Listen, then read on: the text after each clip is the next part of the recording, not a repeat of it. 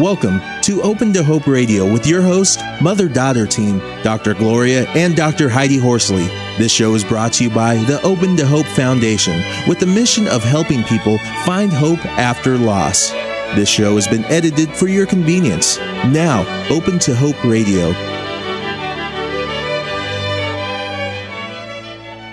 Our guest today is Julie Lange, and our topic, like you said, is loss of a child through substance abuse. Julie Lange lost her youngest son, Justin, at age 16 in 1993 to suffocation while sniffing nitrous oxide. Her story is a healing journey through tragedy and loss into a life of unexpected joy and richness. Julie is the author of Life Between Falls, a travelogue through grief and the unexpected. Welcome to the show, Julie. Thank you, Heidi. And I want to thank you both so much for the beautiful, compassionate work that you do you know, you touch so many people's souls through your show, and I'm so grateful to be a part of it today. Well, Julie, thank you so much for saying that. I, you know, I was reading I, last night. I was reading through uh, some of your book, and and I read the little thing you put to me in your book. You said, "With admiration for all you do to ease the suffering of those who grieve." You know, I feel like that the people who come on the show are so amazing. The sharing and the mm-hmm. sharing of their story is such such an honor to be witness to it. I think, don't you, Heidi? Absolutely. I always say our show is is a great show because our guests are so wonderful and open. Yeah, it really has been wonderful. And for you, oh, an incredible book, an incredible story. Could you talk a little bit about uh, Justin's death in 1993? Yes, of course. Um, you know, first I just want to say Justin was um, just this terrific kid. You know, he had sort of sandy hair and, and blue eyes and freckles and a really impish sense of humor and a great compassion for other kids and for animals. And he showed that every day. And he just wasn't the person that anyone expected this to happen to which i think was one of the reasons it, it came as such a shock not only to our family but to the whole community but um, you know, I was at work one day, um, getting ready to go home, and excuse me, I, I called the house um, to see what my kids were doing. My second and third sons, Justin, were still at home with me, and my older son, uh, John, was out of school and he was working. Um, but you know, he often was home at this time of day, and um, Justin was in high school. And so, you know, it was just one of those routine calls to see, well, okay, what are we up to tonight? What should we do for dinner? Yada, yada. And my son John answered, and he said there were police everywhere and that they had just taken Justin away in an ambulance. Mm. And um, I needed to come to the hospital, and that's all he knew. And uh, I really, I still don't know how I got to the hospital. It was about a half hour drive from where I worked. And somehow um, my car got there with me in it. And I just didn't know what to expect until I saw um, my older sons, John and Joe, sitting on the curb outside of the hospital waiting for me. And I saw their faces. And I knew that it was just not a good thing. And when I went inside, he was in the emergency room and he was hooked up to all kinds of equipment. And I learned that he had um, been using, uh, you know, he and some friends after school had been using nitrous oxide, which is uh, what we call laughing gas. You know, mm-hmm. dentists use it, and um, it's actually not even a controlled substance, but one of his friends had gotten his hands on a big tank of it and had stowed it away in my basement somewhere, uh, unbeknownst to me. And so after school, the kids had come over. There was maybe five or six kids who came over, and they were just taking hits off of it to get high.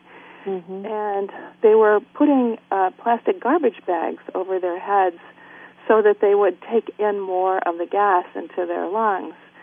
And um, anyway, at some point, uh, Justin suffocated, mm. and um, the the mm. boys, you know, tried to do CPR, I guess, and then they called 911.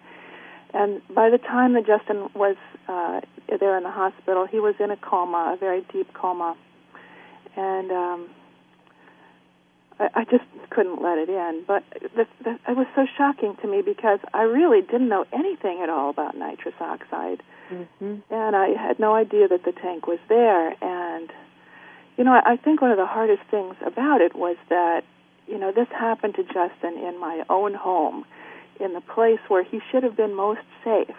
Mm-hmm. But I was just completely ignorant about this particular substance, and I, I I didn't know anything about inhalant abuse or huffing. I mean, I had kids, older kids who'd been through high school, so I knew pretty much about other recreational drugs that kids experimented with. And, you know, I'm a child of the 60s and 70s, so I wasn't ignorant about drugs, but I just didn't know about inhalants. I knew nothing about it, even though I later found out that one in uh, five eighth graders have experimented with inhalants. So it's well, you later went out and spoke to groups about it and and really got quite involved in it, didn't you?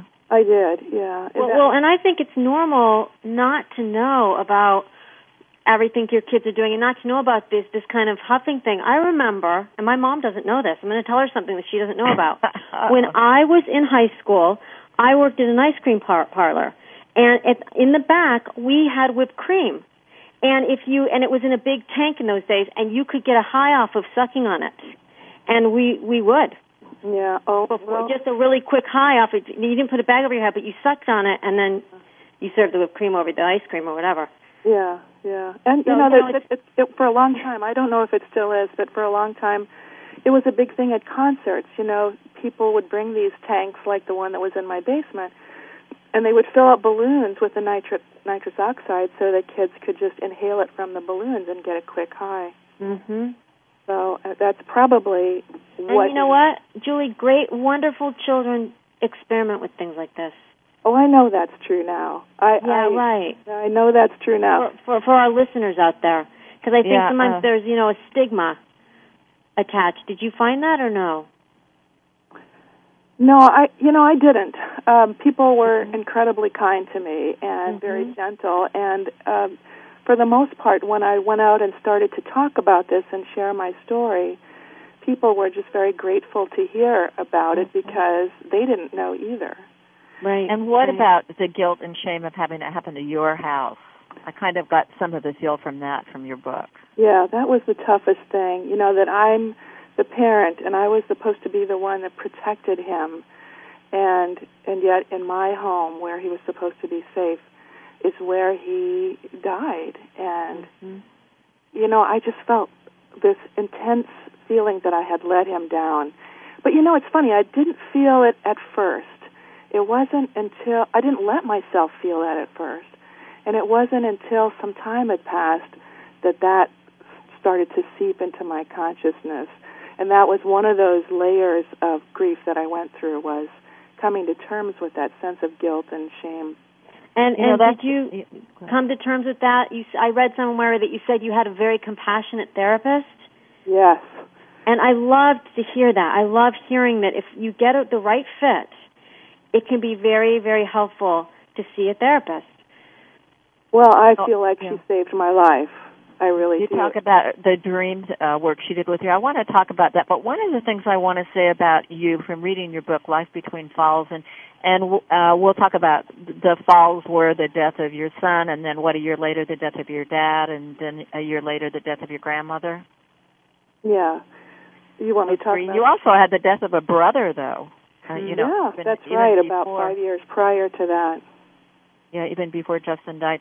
But Yeah. one of the things that is so impressed me about your book is that you were at wit's end for our audience out there who feel like, you know, that they haven't gone low, you know, that that maybe you haven't gone as low as they have. Oh my goodness, you were going bankrupt. You were practically homeless.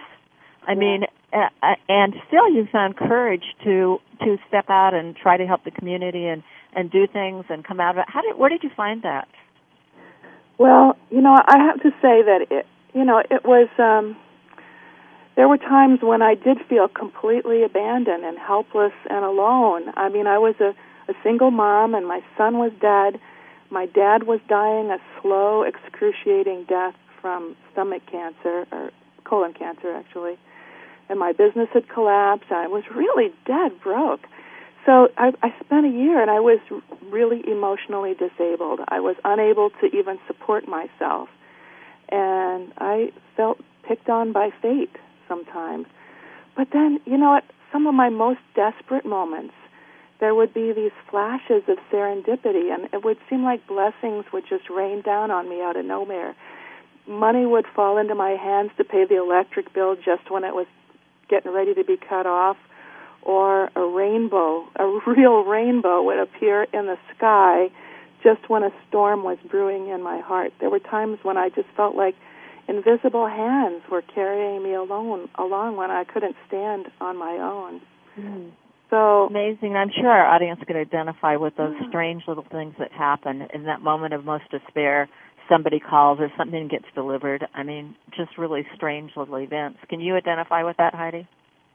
Absolutely. I mean, I definitely felt like I hit a really bad place after Scott died, and I I remember being on Outward Bound and and feeling like I couldn't go on, and feeling some kind of force. It felt like hands pushing me up the mountain. Yeah. And it was very strange. I honestly believe he was there with me that day. I believe he was too, Heidi. Mhm. I believe well, that too. Strange how things come come forward to help us and and when we come back from break, I, I want to talk more about how those things do come forward and how they do help us and how we can find hope again because I do a compassionate friends group. And some of the most compelling stories are people who have had kids die of some kind of accidental substance abuse or whatever. And and there's just such a depth. And and I'm picking up something from you that I think is interesting because it seems to um be quite long. Uh, uh, they don't seem to, as time goes on, there seems to be some more layers of grief involved with that when you've had that kind of a loss. I wanted to uh, tell people how to get your book, Julie, and you've got a website too, right? That's right. Um, the website is www.lifebetweenfalls.com. And you can get the book on Amazon. There are a lot of other online uh, booksellers who also carry it. Um, it can be ordered through your bookstore as well, but I, I would say Amazon is the easiest way to go.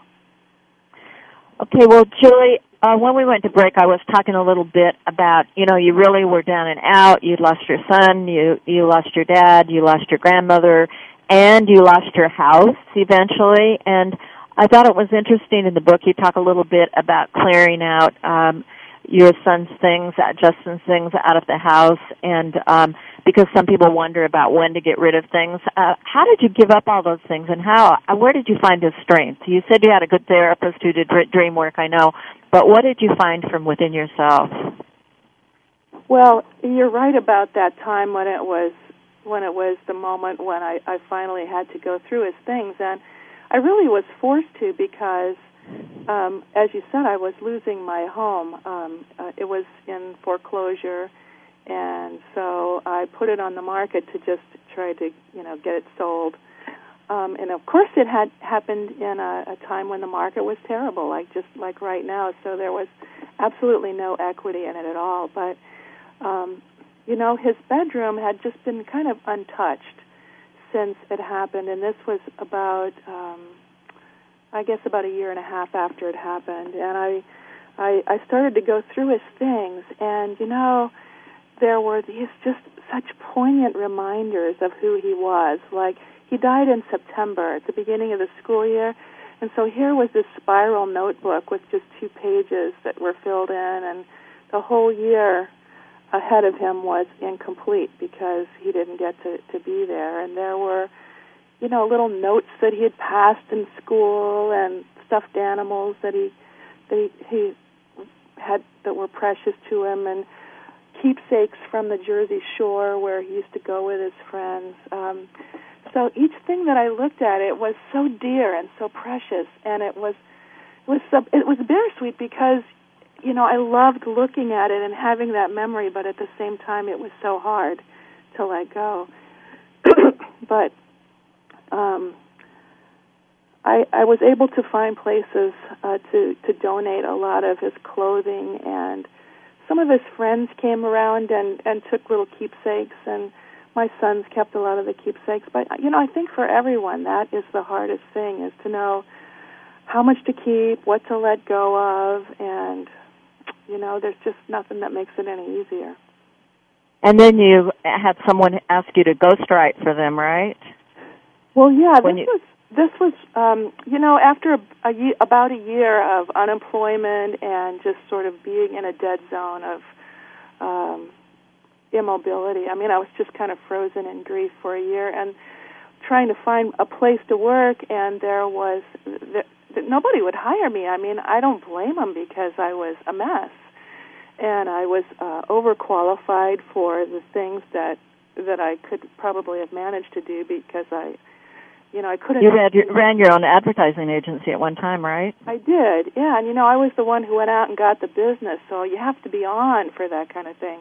Mm-hmm. And I was not on, and I, you know, I just couldn't do anything that required any kind of emotional energy. So the few kinds of jobs that I might have been able to do, they didn't. They they thought, well, you know, why would you want this job? You're overqualified for it. And the kind of jobs that I was qualified for, you know, they took one look at me and said, uh, I don't think so. But I don't blame them for that. I was really in no condition. And then my son, my oldest son, he worked for um, EDS, and they were looking for a receptionist for a new division of the business. And uh, because they had such a high regard for my son, they hired me. And I have to say, you know, that was a huge blessing because it didn't really require any kind of emo- emotional energy, but it got me back into the world of work, and that was very important.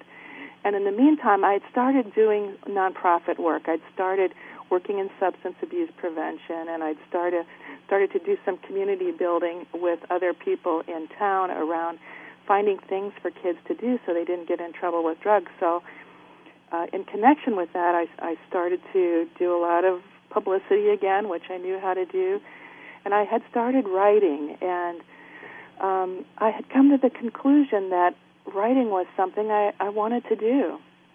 But, you know, how do you just become a writer? I mean, you just don't go out and become a writer. Um, but I had written a letter to a good friend of mine on the West Coast whose friend had died. And she was so touched by the writing in the letter that one day I'm sitting at my desk and the phone rings and it's her and she wants me to come out to the West Coast and ghostwrite a book for her. Hmm. Totally out of the blue. And it was on the anniversary of Justin's death. Wow. Oh Which- my goodness. I No know you, mistakes, right? you can't make up stuff like this. No. No, no, you can't. So, what would you say to our folks out there who've just suffered a loss? What if I'm in my first year? Well, you know, I think that you. Well, first, let me just say I don't think that you can compare one person's pain with another. Everybody's heart is broken in a different way, and so my journey is going to be different from everybody else's journey that's out there. But I, but one of the reasons I wrote the book was to help people who are in that dark night of the soul to just be gentle with themselves and understand that it's okay. No matter what you're feeling, no matter what you're going through, it's okay. Let yourself grieve. But it's also really important to not get stuck in it. And so there were some things that really helped me to keep from getting stuck in it. And one of those things was, um, you know, I think one of the reasons people get stuck is because they're afraid that if they stop grieving, then the memory of person that they've lost goes away. That somehow they're absent because the person because they've stopped grieving. And so one of the things that I did to be able to move on with my life and still continue to honor Justin's memory was that as I began my work as a writer, I wrote some children's books. I wrote uh, a musical for kids, and he I made him the the main character in those stories, and so he lived on as a character, and and I felt like we were working together on those creative works. I think creative work of any kind that helps you to express your feelings is so important.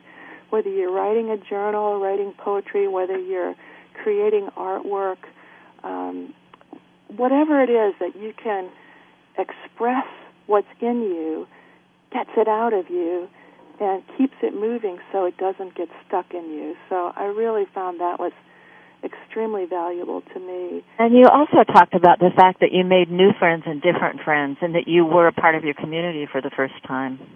That's right. Because of the because I started speaking out in the community about uh, inhalant abuse, people in the community um, heard about it and asked me to come to speak, and I started to meet people. You know, before that, I really only knew the parents of my my kids' friends because that's who you see at the soccer games. Yeah, that's who you see at the PTA meetings. So I didn't really have a good, strong sense of community. But by starting to get together with these people that I was meeting in the community, we started to work on how can we prevent this kind of thing from happening again. Mm-hmm. What is it that is causing kids to experiment with drugs, and how can we how can we address that? And we so we started to get together. Uh, actually, we got together on Fridays at lunchtime. It was uh, almost all other moms, and it turned out to be the new cool thing to do is to go have lunch at Tucker's with this group of moms and figure out what are we going to do to keep our kids safe. And then we started to draw in high school kids to be a part of the process because you know you really can't invent things for kids to do. They have to they have to tell you what they want. Mm-hmm. Um, and so uh, we started brainstorming and um, we started to have these uh, coffee house nights where kid bands would come to play and um, pretty soon we had created a teen center in town and there, we'd have open mic nights, and there would be uh, young poets who would speak and read their poetry. One night, I, you know, I was just transfixed when this one young woman read her poem, and it just brought me to tears. It was so beautiful. These kids had so much to express and so much um, talent that was there was no place for them to go with it. And our, the teen center that we created gave them that outlet so that they didn't have to, you know, hang out and and be bored and experiment with things that were dangerous. You know, um, I wanted to um, just read something that you wrote at the end of the book before we finish our show, um, where you said uh, that, but another part of me, a deeper, surer part, argues that his death would be an even greater tragedy if nothing good came of it. If I can grow into a better human being through this ordeal in some small way, the world becomes a better place, and His Spirit lives on in that goodness. Thank you for sharing that. I, I really love it when I hear other people read pieces from my book. It's such a gift. Thank you. Well, your book is so filled with hope and courage and moving on and giving other people courage and saying, that, uh, and maybe you, you said better than I, but talk about life and how there will be challenges. Yeah. You know, um, I also just wanted to mention um, something that's in the, the book, too, about how not that long before he died, Justin came home from a trip to the Jersey Shore, and he had bought this little pendant that he was wearing around his neck, and it was the yin yang symbol, which is uh, a, a Chinese symbol um, that I'm sure everybody's familiar with. But he'd never seen it before, and he didn't know what it meant, and he asked me about it. And so I told him that it was about the balance between light and dark, and that you know that that there's no that life is filled with both light and dark moments, and that you can't have one without the other.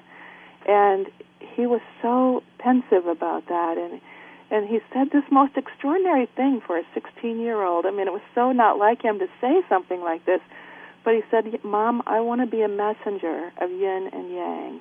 Mm. And I have thought so many times since then that he is, he still is a messenger of yin and yang because in spite of all the pain and darkness that came from losing him, it opened up so much light in my life and my life is fuller and more joyful and more meaningful than it ever was before. And He's still so much with me, and that wow. is the meaning of yin and yang. Oh, thank you so much for being on the show today, and I want to close with that. It's such a wonderful uh, thought about hope in the future after we've had such losses.